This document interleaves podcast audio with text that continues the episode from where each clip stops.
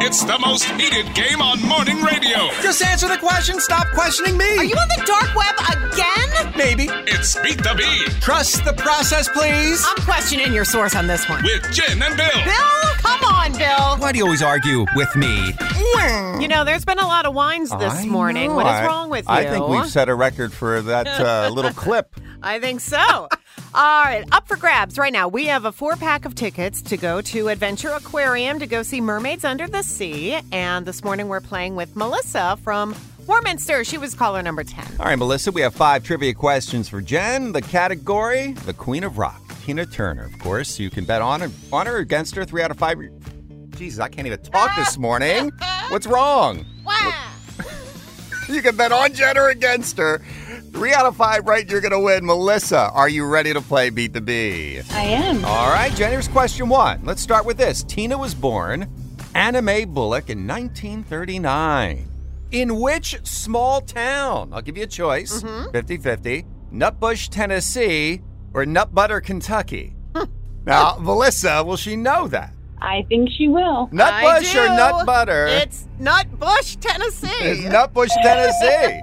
I love it. By the way, I love nut butter, peanut butter, Yes, almond butter. yes. All right, great job, Melissa. Let's move on to question two. What is wrong with you? In 1988, Jen, during uh, Tina's concert in Rio de Janeiro, she set a world record for the largest paying audience for a solo performer 180,000 tickets sold. Who did she beat?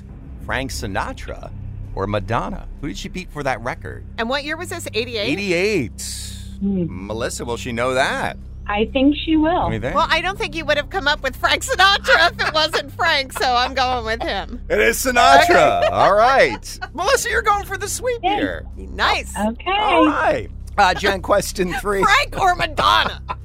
All right. In uh, 1984's What's Love Got to Do with It? A massive hit Yes. song for Tina. Uh, It was part of her big comeback album. What was the name of that album? I'll give you a choice Private Dancer or Tiny Dancer? Bill? Melissa, what do you think? She's going to know Oh, it. yes, right. that was Private Dancer. Private Dancer. That is a sweep, Melissa. Great job. Thank you so much. My You're- girls are in the car. They're Oh. so excited. Oh, That that's is wonderful. awesome. How old are they? 12 and 7. Awesome. Well, tell them we said hello and tell them they're going to have a great time with their mom. You got a four pack of tickets to go to Adventure Aquarium. Girls, you're going to go see Mermaids Under the Sea. Yay.